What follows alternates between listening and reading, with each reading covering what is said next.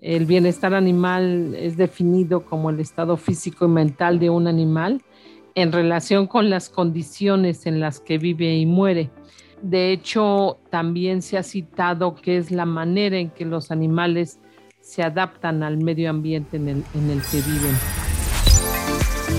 Bienvenidos a Desmenuzando la conversación con Yusapik un espacio del Consejo de Exportadores de Carne de Ave y Huevo de los Estados Unidos, patrocinado por The Ohio Soybean Council, donde los expertos de la industria de los alimentos comparten temas relevantes y de interés.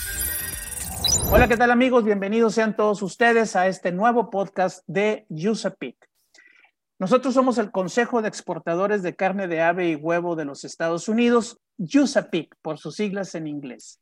El día de hoy tenemos la presencia de la doctora María del Pilar Castañeda Serrano con el tema de el bienestar animal en la producción de huevo. Pero, ¿quién es la doctora Pilar Castañeda? Aquí tenemos una breve semblanza de ella. Doctora María del Pilar Castañeda Serrano. Realizó estudios de medicina veterinaria y zootecnia en la Universidad Nacional Autónoma de México Graduándose en 1991, cursó estudios de maestría en producción avícola también en la UNAM. Graduándose en 1995, realizó estudios de doctorado en la Universidad de Texas AM en el área de Food Science and Technology, donde recibió el grado de doctora en 2002. Actualmente es profesora titular C en el área de producción avícola e investigadora en el área de procesamiento e inocuidad de productos avícolas en el Centro de Enseñanza, Investigación y Extensión en Producción Avícola de la Facultad de Medicina Veterinaria y Zootecnia de la Universidad Nacional Autónoma de México, donde desempeña el cargo de coordinadora académica y coordinadora de procesamiento avícola. Pues bien amigos, aquí estamos de vuelta con la doctora María del Pilar Castañeda. Eh, es un gusto saludarla, doctora, bienvenida. Muchas gracias, licenciado. Muchas gracias a usted y sobre todo a Yusapic por la invitación a participar con ustedes. No, hombre, de nada. Sabemos que usted se la sabe de todas, todas y queremos hacerle varias preguntas el día de hoy. Y empezamos con la primera. ¿Qué es el bienestar animal y cómo surgió? Platícanos. Ok. Por definición y según la OIE, eh, según las normas internacionales de la OIE, el bienestar animal es definido como el estado físico y mental de un animal en relación con las condiciones en las que vive y muere. De hecho, también se ha citado que es la manera en que los animales se adaptan al medio ambiente en el, que viven. Entonces, toda esta eh, preocupación por el bienestar animal inició en, en 1964, cuando una escritora británica Ruth Harrison escribió un libro que se llama Animal Machines. Este libro realmente es una denuncia del, se podría entender como una denuncia del trato que, bueno, a la opinión y en la visión de Ruth Harrison reciben los animales, sobre todo los animales destinados al abasto de, proteína de origen pecuario. Entonces, eh, fue tal el impacto que causó este libro en, Inglaterra, que el gobierno británico convocó a un comité, el comité Bramble, porque es, fue en ese momento presidido por el doctor Rogers Bramble. Entonces él era eh, persona que se dedicaba a la investigación y en el área obviamente de, veterinaria invitó a etólogos muy reconocidos en esos años, como el doctor Thorpe, este, que él fue el, primero en establecer las bases fisiológicas del comportamiento animal. Entonces, eh, después de un año de trabajo, surge lo que se conoce como el reporte Bramble. El reporte Bramble fue el reporte en el cual se citan lo que se conocen como las cinco libertades, que son, después se quedaron como, las cinco libertades se quedaron como el, digamos, las condiciones que deben de cumplirse para eh, que un animal esté en condiciones de, bienestar. Muy bien. Doctora, ¿por qué la avicultura ha sido una de las producciones pecuarias más analizadas en el aspecto de bienestar animal? ¿Por qué la avicultura? Porque yo considero que desafortunadamente la, la, gente tiene ciertas percepciones. Las percepciones que son que tiene el consumidor a veces no son tan correctas, ¿no? De, un mayor conocimiento de lo que es la producción avícola. Entonces, eh, por ejemplo, en lo que es producción de huevo, lo que ha sido siempre la jaula convencional que se ha utilizado por muchos años en México y en el mundo, empezó a ser calificada como un sistema cruel de producción de huevo. Entonces, eh, esta es la razón por la cual se considera y siento que, la avicultura ha estado bajo análisis por parte de, grupos proteccionistas, eh, de protección animal. Y considero que no es tan fácil enjuiciar un sistema y decir está mal hecho. Creo que es necesario revisar varios elementos, varios factores, porque las cosas no, no son lo que parece licenciado. ¿Es lo mismo bienestar animal que el, maltrato animal o, lo que dicen los ambientalistas, ¿no? De, que las maltratan, ya sea aplicándoles luz todo el día para que pongan huevos, este, que están enjauladas y las garras eh, se les están este, eh, encajando en, en, en los alambres de, de la jaula, en fin, o sea, ¿qué diferencia hay entre un bienestar animal y un maltrato animal que dicen que se, le da? Lo que pasa es que es esto, estos grupos son proteccionistas y sí es importante la diferencia entre bienestar animal y proteccionismo animal. Son cosas diferentes. El proteccionismo animal nació a partir de lo que eran los animales en situación de calle adopción, cuidado y demás de animales en situación de calle, pero siento que estos proteccionistas se eh, continuaron con su, bueno, con lo que ellos consideraban su labor a, a, la producción pecuaria, pero a veces sin el total conocimiento de lo que es la producción pecuaria, porque simplemente hay evidencias, hay trabajos que que muestran cómo se, trabaja, cómo se produce huevo y a veces, como le digo, no son las condiciones que ellos señalan. Ahora lo que usted este, comenta, pues realmente es más bien enfocado al proteccionismo, porque finalmente esto de la crueldad, le digo, ha sido relacionado con el uso de la eh, jaula convencional, pero realmente una gallina que estuviera en condiciones de maltrato, de crueldad y obviamente la llevaría a estar estresada continuamente y de entrada una gallina que, que está estresada no va a poner huevo, va a dejar de poner, porque esto, estas situaciones de estrés se dan bajo diferentes condiciones y lo que hace y lo que vemos como veterinarios es que baja la producción de huevo.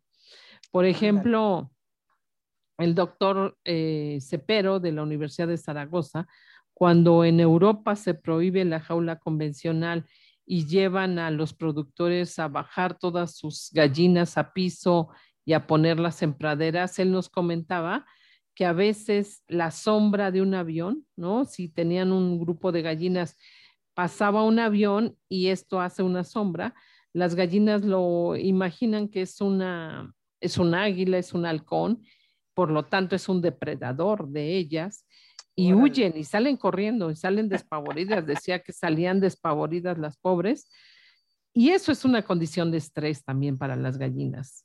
Entonces también hablar de que las gallinas son una pradera es la condición ideal, no tanto porque ellas pues se la pasan también, este, digamos, alerta, en un estado de alerta constante, porque ellas obviamente por instinto se cuidan de los depredadores.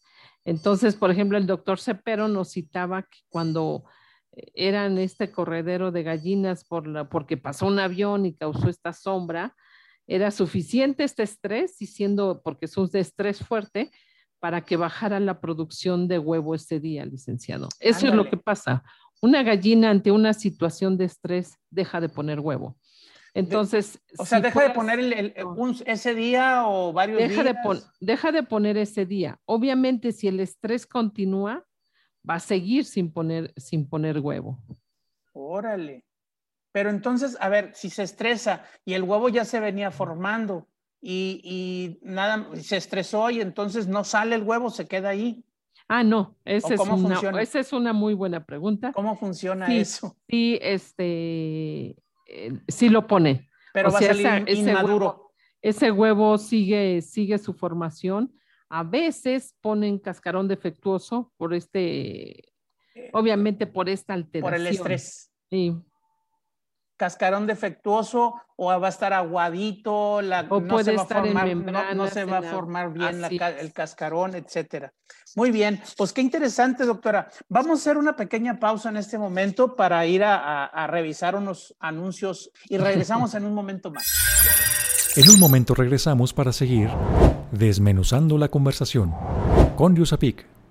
Síguenos en redes sociales como Usapik Latam para que te enteres de nuestros eventos y las actividades que realizamos. Usapik se escribe U-S-A-P-E-C. Usapik Latam. Según el Compendio 2021 de la Unión Nacional de Avicultores, en 2020, la participación porcentual de la avicultura en el Producto Interno Bruto total fue de 0.81%. En Desmenuzando la conversación con Usapik, la información aporta valor. Mito. La investigación científica ha mostrado que las aves alojadas en jaulas no se encuentran en un continuo estado de estrés. Continuamos con este interesante tema. Estamos desmenuzando la conversación con Yusapik.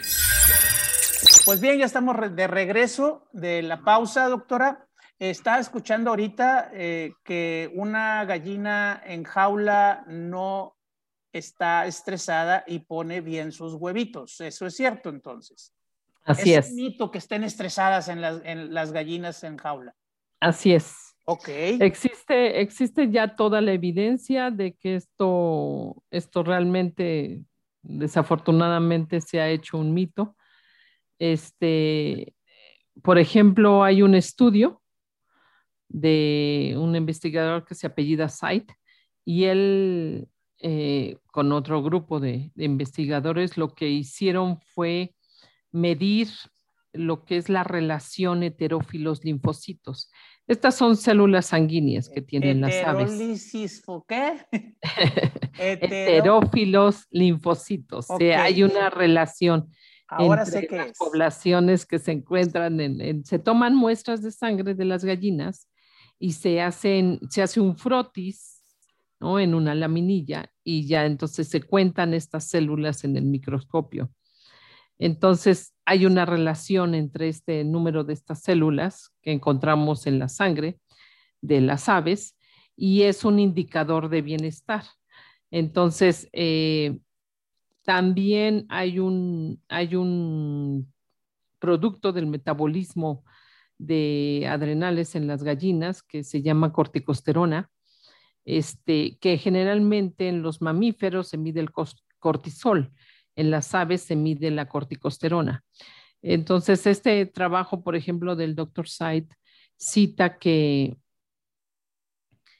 la relación heterófilos-linfocitos y el nivel de corticosterona en huevo, él lo que hizo fue a diferentes edades eh, de tres diferentes estirpes en gallinas alojadas en estos sistemas de jaulas, obtuvo obviamente el huevo, porque producían estas gallinas, y midió los niveles de corticosterona en el huevo y encontró que no existe una elevación de este indicador de bienestar. O sea, lo que podemos decir es que las aves realmente no se encuentran en una condición de estrés.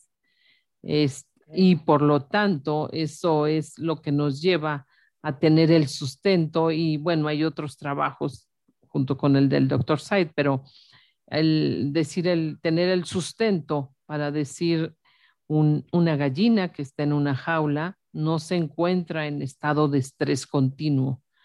Y, aquí nos lleva a, una de las, definiciones que también se manejó en la OIE, que el bienestar eh, como definición se decía que era el estado en el cual un animal se adapta a su medio ambiente. Entonces, de las conclusiones de investigaciones, como la que cito del doctor Said, dicen finalmente las gallinas se adaptan a la situación de vivir en una jaula.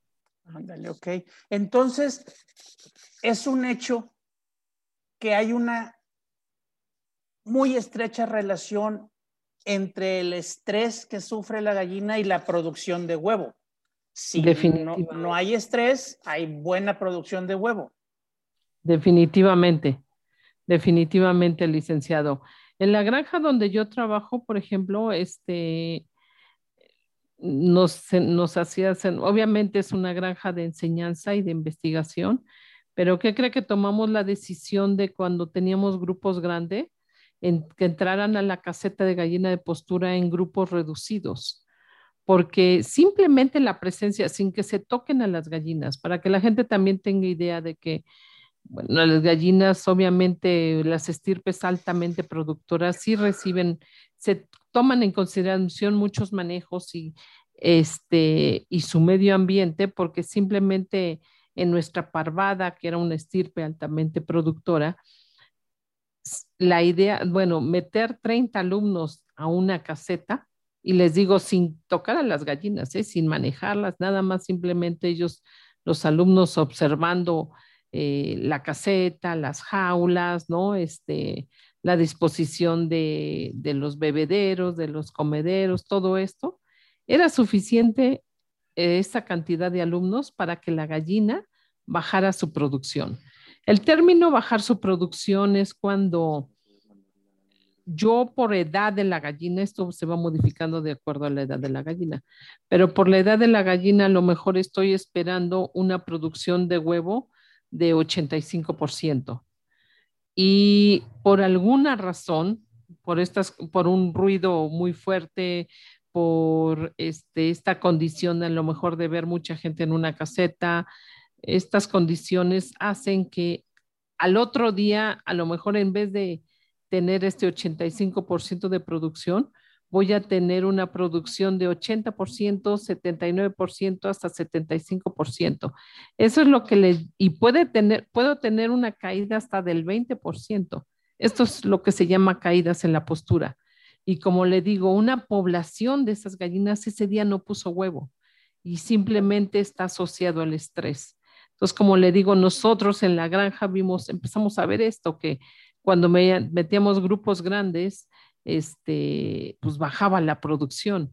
Y entonces ya ahora se, se dividen los grupos, se meten grupos de cinco alumnos, de ocho alumnos, porque las gallinas se estresan, imagínese usted. Entonces, por eso cuando la gente a lo mejor tiene la concepción que estresamos a las aves en lo que es la producción ya comercial, pues no, porque son pérdidas, o sea, es dinero que se deja de percibir. Entonces, se tiene mucho cuidado a nivel de producción ya este, de una empresa, el cuidado de las aves, los ruidos, la cantidad de personas que entran a la caseta, para evitar este tipo de estrés en las aves. Ok. Doctor, otra pregunta que, que yo me haría es, ¿qué otra alternativa ha surgido con respecto a la producción de jaula? Producción de huevo en jaula. Les, les comentaba al inicio que en Europa se prohibió la jaula convencional y de ahí nacieron otras, otro tipo de sistemas de producción de huevo. Uno de ellos se llama jaula enriquecida. Son jaulas comunitarias o sea, son jaulas este, donde alojan a un, a un grupo de aves. Hay de diferentes tamaños, o sea, no hay un estándar, hay de diferentes tamaños. Este, por ejemplo, en la granja nosotros tenemos un modelo de jaula enriquecida y son jaulas de 30 aves. Se llama así porque se le agregan elementos de enriquecimiento ambiental. Dentro del bienestar existe esto del enriquecimiento ambiental. ¿Qué es esto? Es cuando yo a un animal le doy elementos que él tiene en su hábitat eh, que, y, y los cuales, perdón, son importantes para mostrar pautas de comportamiento. En el caso de la gallina de postura, generalmente los elementos de enriquecimiento en estas jaulas comunitarias, porque es una jaula comunitaria, este, les decía que hay diferentes tamaños de jaula. Nosotros, nuestra jaula aloja 30 gallinas. Como elementos de enriquecimiento tenemos, le pusimos percha y les pusimos nidos. Existen modelos de jaula donde les han agregado unos cajones con arena eh, para que las gallinas se den sus baños de tierra o baños de, arena. Entonces, eh, también se les, en algunos modelos se les han agregado limas para que las gallinas se limen sus uñas. Entonces, este modelo de jaula enriquecida ha sido una opción que nació a partir de la prohibición de la jaula convencional lo otro fue que en Europa lo que se hizo fue bajar las gallinas a piso. Si tengo una caseta que antes alojaba gallinas de postura en sistemas de jaula, lo que hicieron fue sacar las jaulas, dejar eh, poner parejo todo el piso de cemento, poner cama, no un material de cama, ya sea viruta de madera, paja, eh, cascarilla de arroz y tener las aves hacia en altura de piso, poner nidos donde para que ellas entren ahí pongan su huevo y obviamente comederos y bebederos. Esto fue lo que se le llamó este, sistemas en piso. Los sistemas en piso tienen variantes. No es el único este modelo. Por ejemplo, nació lo que también fue el sistema de semilibertad, donde en estas casetas duermen las gallinas, pero por ejemplo, cuando ya son las 11 de la mañana, alguien les abre una pequeña puerta y salen a corrales donde están pastoreando, donde este, rascan y andan ahí picoteando. Entonces, este es un modelo de semilibertad. Hay otros también que las casetas dan a una área, a una pradera y las aves salen y todo el día andan en esta pradera y en la noche ya las pastorean, las arrean y, las vuelven a meter a, la caseta. Entonces, este, pero por ejemplo, a los, estos grupos de proteccionistas que dicen que es los mejores sistemas, estos sistemas de, en Europa o en España les llaman gallina campera, la que anda así en la pradera, este, son los mejores, pero ¿qué creen? Hay cosas que los mismos animales nos señalan. En la granja donde yo trabajo ahí, la doctora Elizabeth Posadas se fue hace bastantes años a hacer unos cursos en, Barcelona y se trajo estos sistemas de semilibertad y en la granja se pusieron, o sea, tenemos unas casetas que tienen sus, sus pequeñas puertitas donde dan a un, a un corral externo, donde andan picoteando, obviamente es tierra y este, el pasto dura muy poco porque las gallinas son tremendas, se acaban todo el pasto. Este, pero Elizabeth se empezó a dar cuenta que no todas las gallinas salían. Entonces que había gallinas que se quedaban adentro. Ella las tomaba, las sacaba y se volvían a meter. Ya después, años después, encontró, no sabía por qué, pero encontró un artículo donde a las gallinas, imaginen, les pusieron chips para estarlas monitoreando. Okay y encontraron que en efecto confirmaron lo que Elizabeth había visto años antes, que las gallinas así tengan una pradera preciosa y hermosa y, por eso les digo que las cosas no son lo que parecen. No salen, hay una población de gallinas que no salen, así tengan la puerta abierta y demás, no les gusta salir.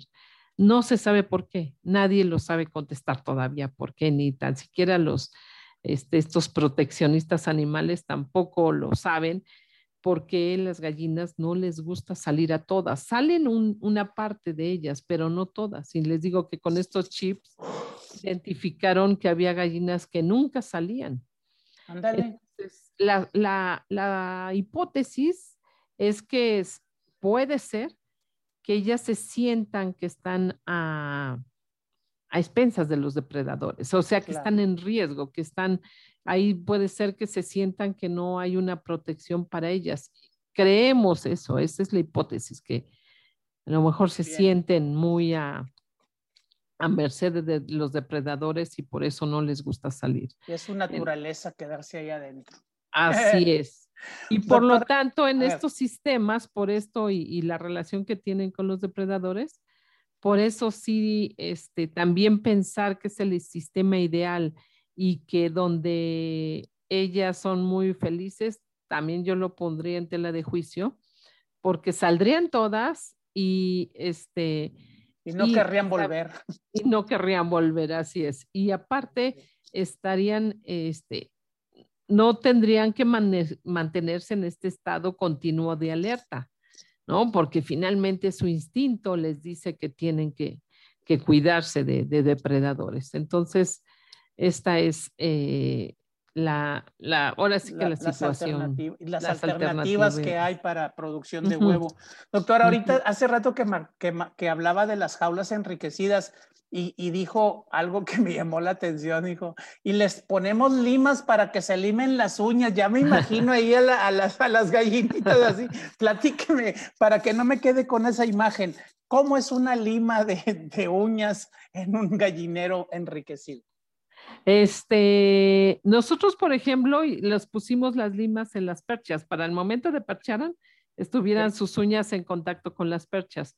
En España hay modelos donde las limas se las pusieron abajo del comedero, este, para cuando se pararan. O sea, la verdad es que ellas por naturaleza no se liman las uñas, pero era una manera buscar en qué lugar es posible que ellas se las limen para que tengan obviamente unas uñas más cortas. Una gallina, eso sí, que anda suelta, pues por el desgaste de andar subiendo a lo mejor en piedras, andar en tierra y demás, se van limando las uñas. Estas gallinas que están en jaula, pues obviamente no se las liman y esta fue una idea de, bueno, vamos a ponerle una lima, pero no crea, no ha sido tan fácil que ya se anden limando las uñas. Muy bien. Bueno, doctora, vamos a hacer otra pequeña pausa en, este, en este podcast y regresamos en un momento más. En un momento regresamos para seguir desmenuzando la conversación con Yusapik. El Consejo de Exportadores de Carne de Ave y Huevo de los Estados Unidos, USA Poultry and Egg Export Council, USAPIC, está presente en todo el mundo a través de su red internacional de oficinas y consultores. Su experimentado personal internacional realiza principalmente dos actividades, que son mantener la comunicación cercana con los importadores, distribuidores y otros contactos clave involucrados en el comercio internacional, y realizar actividades promocionales para apoyar la exportación de productos de las industrias estadounidenses de carne de ave y huevo. En México en particular, se tienen relaciones muy positivas con la Unión Nacional de Avicultores y se llevan a cabo varios proyectos conjuntos que impulsen un mayor consumo de productos avícolas en la región Temec. Desmenuzando la conversación con Yusapik es realizado gracias al patrocinio de The Ohio Soybean Council. Dato. La Unión Nacional de Avicultores proyecta que el consumo per cápita de huevo ascenderá a 24 kilogramos, mientras que el de pollo será de 33.6 kilogramos. En Desmenuzando la conversación con Yusapik, la información aporta valor. Continuamos con este interesante tema. Estamos desmenuzando la conversación con Yusapik. Ay, Juela, ¿qué de muchos huevos comemos, doctora? Casi 23 kilos de huevo al, año per cápita. Así es, y pues imagine, imagínense que la, la parvada nacional de, de gallinas de postura está alrededor de los 153 millones, que así siendo muy exacto, yo decía siempre alrededor, pero este, ya citando el dato muy exacto, este, la parvada nacional está conformada por 163.3 millones de gallinas de, postura. Entonces, este... Y cada una de ellas pone un huevo diario, entonces son 163 millones de huevos diarios, pero somos 125 millones de mexicanos, entonces nos toca de un huevo diario mínimo. Un huevo diario mínimo. Muy bien. Doctora, vamos a continuar con, las, preguntas de, de, los sistemas de producción. ¿Qué implicaciones tiene otros sistemas de producción diferentes a la jaula convencional? ¿Qué pasa con los países que han cambiado o si nosotros también lo hemos hecho en México? Cambiamos de producción. No, todavía en México no, no, no, se, ha hecho nada. no se ha dado este paso. ¿Cuál es este, ese paso? Y, yo creo, este paso de, de, una transición a otros sistemas de producción de huevo, realmente en nuestro país sigue siendo el sistema más utilizado, la jaula convencional. Eh, pero sí tiene, obviamente, tiene implicaciones muy fuertes, licenciado. Y yo creo que es, este, es importante que la gente esté consciente de esto. Por ejemplo, mí me, me gusta mucho citar a la doctora Karin Shewan de la Universidad de Saskatchewan en Canadá, porque realmente es una referencia a nivel mundial en cuanto a bienestar animal y en sistemas alternativos. Y ella, ella dice eh, que no hay sistemas perfectos y lo cual yo coincido completamente. No hay un sistema perfecto. Todos, todos, todos tienen ventajas y desventajas. Eh, aquí lo que es importante evaluar es nuestro país como el consumidor número uno de huevo en cascarón y tomando en consideración que el huevo es eh, un producto con un alto valor nutrimental, muy, muy valioso. Este, y que, por ejemplo, comparando un sistema de jaula convencional que eh, es el sistema más eficiente, es el más barato, entonces sus costos de producción son los más reducidos porque ya explicaba que el uso del suelo es muy eficiente en un metro cuadrado debido a que tenemos jaulas y podemos tener varios niveles, tenemos una mayor cantidad de aves alojadas en un metro cuadrado comparado con sistemas en piso o en pradera. Y algo que es un dato muy importante, licenciado, es que imagínense ya con el dato exacto de 163.3 millones de gallinas, aquí la implicación de lo que usted decía, que yo creo que es algo para analizarse muy bien lo que ha sucedido en otros países, por ejemplo, lo que estudié en Europa. Solo en California sí hubo una prohibición de la jaula convencional.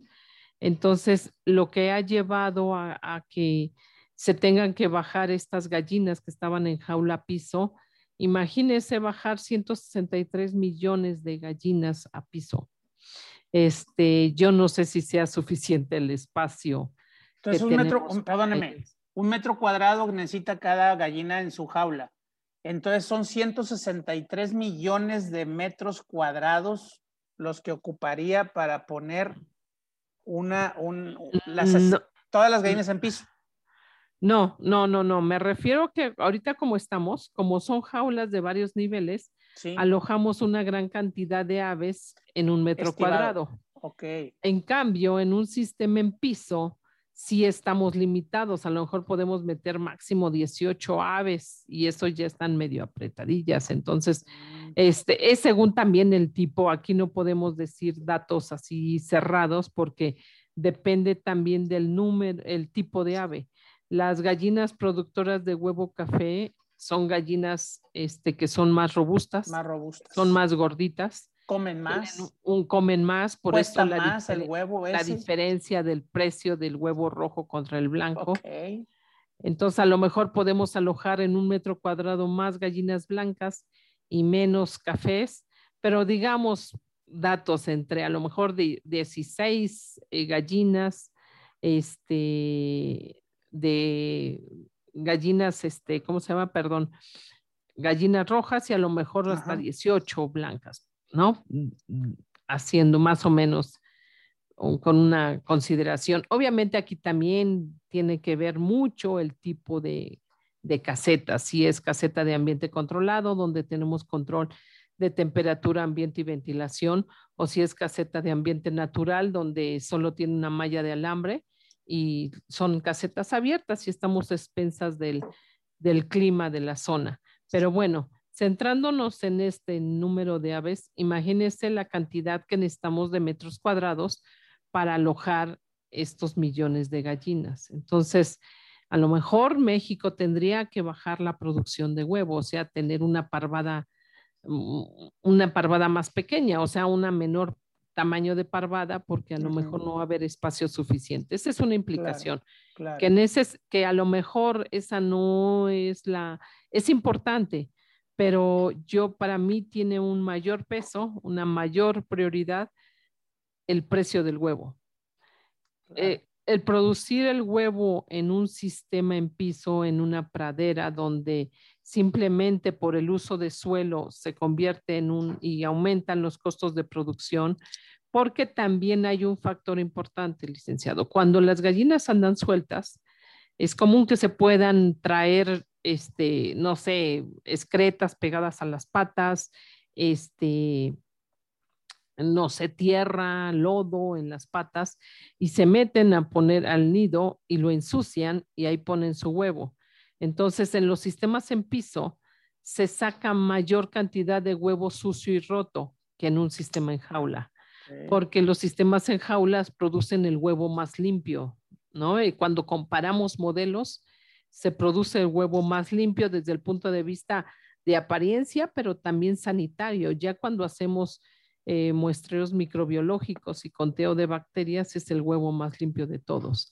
Entonces, este, ya tenemos un aspecto de, extensión de terreno para esta cantidad de gallinas, también eh, calidad de huevo desde el punto de vista sanitario este, y costos de producción, que a mí ese es el aspecto, la verdad es que más me preocupa. Si eso llegara a suceder en México, sin lugar a dudas, se lo digo, este, tendría una repercusión muy severa en, el precio del consumidor. En el precio del huevo y por lo tanto en la adquisición que tenga a lo mejor un sector de, la población en México claro. que no tenga los ingresos económicos elevados o considerables para comprar huevo.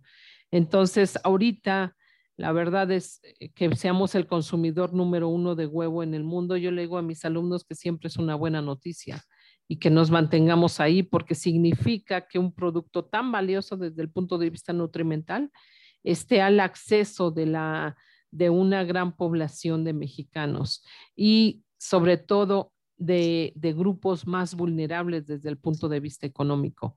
En, este proyecto que tenemos nosotros en la granja, estamos comparando eh, el sistema de jaula convencional con el sistema de jaula enriquecida y con el sistema en piso Obviamente, producir huevo en jaula convencional y en sistema en piso es un huevo más caro que varían los porcentajes de acuerdo al tipo de granja, al tipo de condiciones, pero están alrededor, alrededor licenciado entre 12 y 18% más más caro un huevo producido bajo estas condiciones.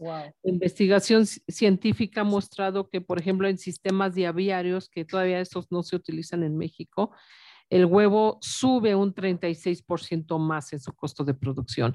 Entonces, este aspecto del precio realmente es uno, uno de los aspectos que a mí más me preocupa porque yo creo que no podemos retirar un, un alimento tan valioso de un sector que, tiene un menor ingreso, ¿no? Económico. Claro, claro. Entonces, Muy bien. Yo, yo creo que estos son de los aspectos que tenemos realmente. Yo espero que a nivel gubernamental lo consideren porque no sería justo. O sea, sí creo que en este asunto de la justicia social no, no sería correcto eh, hacer, tomar, este, eh, tomar este tipo de, decisiones que puedan afectarle al público consumidor. Doctora, eh, usted hace un rato comentaba que, que, en España, por ejemplo, se cambió de sistema de producción. en otros países no dudo que también lo hayan, lo hayan intentado. ¿Qué, ¿Qué posibilidades habría de que se hiciera eso en México y qué implicaría? ¿Esto que está comentando? Sí. O sea, por, para nada tendríamos que hacer un cambio en, los sistemas de producción de jaulas eh, este, convencionales o enriquecidas, que son casi las mismas, a, a, diferencia de llevarlos a piso o, a campo abierto. O sea, eso eh, no se eh, puede hacer. No, sí se, sí se podría hacer. Sí se podría hacer. O sea, realmente México sí podría migrar a estos sistemas pero aquí la implicación son varias, no es nada más una. una de ellas, y para mí les digo la más importante, es el precio del huevo. Este, el doctor Cepero, cuando vino a México y daba conferencias, porque como INA lo invitamos a, a venir a México, y la verdad fue muy enriquecedor que él viniera y nos platicara cómo había sido la transición en España eh, por de esta prohibición de, jaula convencional. Y, y, nos decía que fue, fue, pues, fue tremendo el impacto porque en este tiempo cuando él vino el doctor Cepero, imagínense el licenciado que nos decía que en España se podían encontrar doceneras a precio hasta de 45 euros. ¡Wow! Muchísimo dinero. Sí, una docenera. 12 huevos por 45 euros. Sí, pues, a mí me quedó tan impactado, hice la conversión y era de locura. El, entonces nos decía, eh, decía, miren cómo están las cosas en España, o sea, realmente estaba sucediendo este, la transición, nos decía, como veo las cosas en España, si yo fuera a México, lo que haría sería buscar exportar huevo a, España. a España, porque las cosas se van a poner muy, muy rudas, porque las jaulas enriquecidas no acababan todavía de, porque ellos empezaron a trabajar con jaulas enriquecidas como individuales. Ah, Imagínense, cada gallineta tenía su nidito, tenía su, baño de arena. Percha y todo. Sí, su percha y demás, pero después ya empezaron estos sistemas de jaulas como comunitarias, pero y ellos lo que más crecieron día después es a lo que es la gallina campera, que es la gallina que está en una pradera. al aire libre. Al aire libre, sí. Entonces, este, con todas estas ¿no? Este, imposible traerlo a México. Situaciones que viven de, sombras, de ruidos, bueno. Entonces, este, una sería eso, la implicación de, del precio, ¿no? Este, que es, ha sido, como le digo, en Europa ha sido impactante el incremento en el precio del huevo. Eso, como le digo, alejaría y sería muy preocupante que alejaría el huevo siendo un alimento tan valioso para un sector de la población en nuestro país. La otra sería la disposición de espacio, que a lo mejor nos llevaría a reducir el tamaño de la, de parvada nacional. Y obvio menos huevos y más caros todavía. por un lado por la escasez y por otro lado por, por el tipo de, de, de producción. Sí, sí, porque el tipo de producción exactamente nos hace que eh, se elimina más huevo que está sucio y que está roto por el mismo sistema, ¿no? Entonces, este, ah, obviamente esto hace que el, que el producto que sea de calidad, digamos, que alcanza los, eh, la calidad para ser comercializado, pues aumente de precio. Muy bien. Y el otro aspecto, licenciado, pero no, todavía no se termina, la, calidad sanitaria, la inocuidad. El, huevo de jaula convencional es el huevo más limpio de todos. Se recolecta muy limpio. Sí, porque la gallina no está en contacto con sus excretas, ¿no? Cuando ella defeca, caen en una fosa porque ella está sobre un piso de alambre, cae en una fosa, nunca tiene las patas sucias. Ella pone su huevo y este rueda a una canaleta donde es recolectado. Entonces, eh, esto hace que eh, sea el huevo más, perdón, más limpio desde el punto de vista sanitario y de inocuidad, porque ya también una cosa es sanitario, que es el microbismo que puede tener un huevo, un microbismo microbiano, este, o sea, la cantidad de bacterias que puede tener en la superficie del cascarón. Esa es una. Y la otra, la presencia de bacterias patógenas, ¿no? Como una salmonela, como un, una E. coli, este, patógena. Entonces, que eso generalmente es producto de la contaminación de excretas o de tierra en contacto con el, con el cascarón. Entonces, eh, también se ha encontrado que estos sistemas, obviamente, eh, la calidad microbiana o la calidad sanitaria en cuanto a cantidad de bacterias se aumenta en estos sistemas y también hay mayor riesgo de enfermedades por este asunto de la inocuidad. O sea, el, huevo producido en estos sistemas puede tener mayor riesgo de tener una bacteria este, de este tipo, una bacteria patógena. Doctora, pues bien, eh, ya para terminar, vamos a dar unas conclusiones. ¿Con qué se debería quedar la gente, el público que nos está escuchando en este momento con respecto a este podcast que se refiere al bienestar animal en la producción de huevo? Que actualmente en nuestro país eh, se produce bajo condiciones de bienestar animal. Eh, porque no, esto que se puede, pueden de repente los grupos proteccionistas marcar como es cruel la jaula convencional. Ya les decía, la evidencia que hay científica eh, no es así. O sea, una gallina no está estresada las 24 horas del día, no está estresada todo el tiempo. Eh, que tengan esta confianza y que ojalá eh, hay muchas este, instituciones que tienen información confiable ¿no? Simplemente nosotros como Universidad Nacional, el Instituto Nacional Avícola, que somos gente de, no somos empresarios, no somos avicultores, eso sí es muy importante señalarlo. Somos académicos, sí, somos académicos, gente que hace investigación científica. Entonces no tenemos ningún interés en, en vender más huevo, simplemente en darle información confiable. Y, eh, y algo también importante es porque ya ahorita, de hecho, me llegó a mí un, que hay una campaña de una protectora poniendo que pidiendo recolección de firmas porque para que se prohíba en nuestro país la jaula convencional porque es cierto. Es cruel y no sé qué tanto. Entonces aquí aquí lo que es importante es que la gente tenga elementos para hacer un análisis. Y yo espero que a través de este podcast los puedan, este, puedan darse cuenta de todos estos elementos que hay para entender que la jaula convencional no es cruel, no estresa a las gallinas y es, producen, gracias a este sistema se produce el huevo más barato y el más limpio. Y por lo tanto, tomar una decisión de este tipo sí tendría una repercusión y un impacto muy fuerte en, en sectores que tienen vulnerables o vulnerables desde el punto de vista de ingresos económicos. Así es. Muy bien.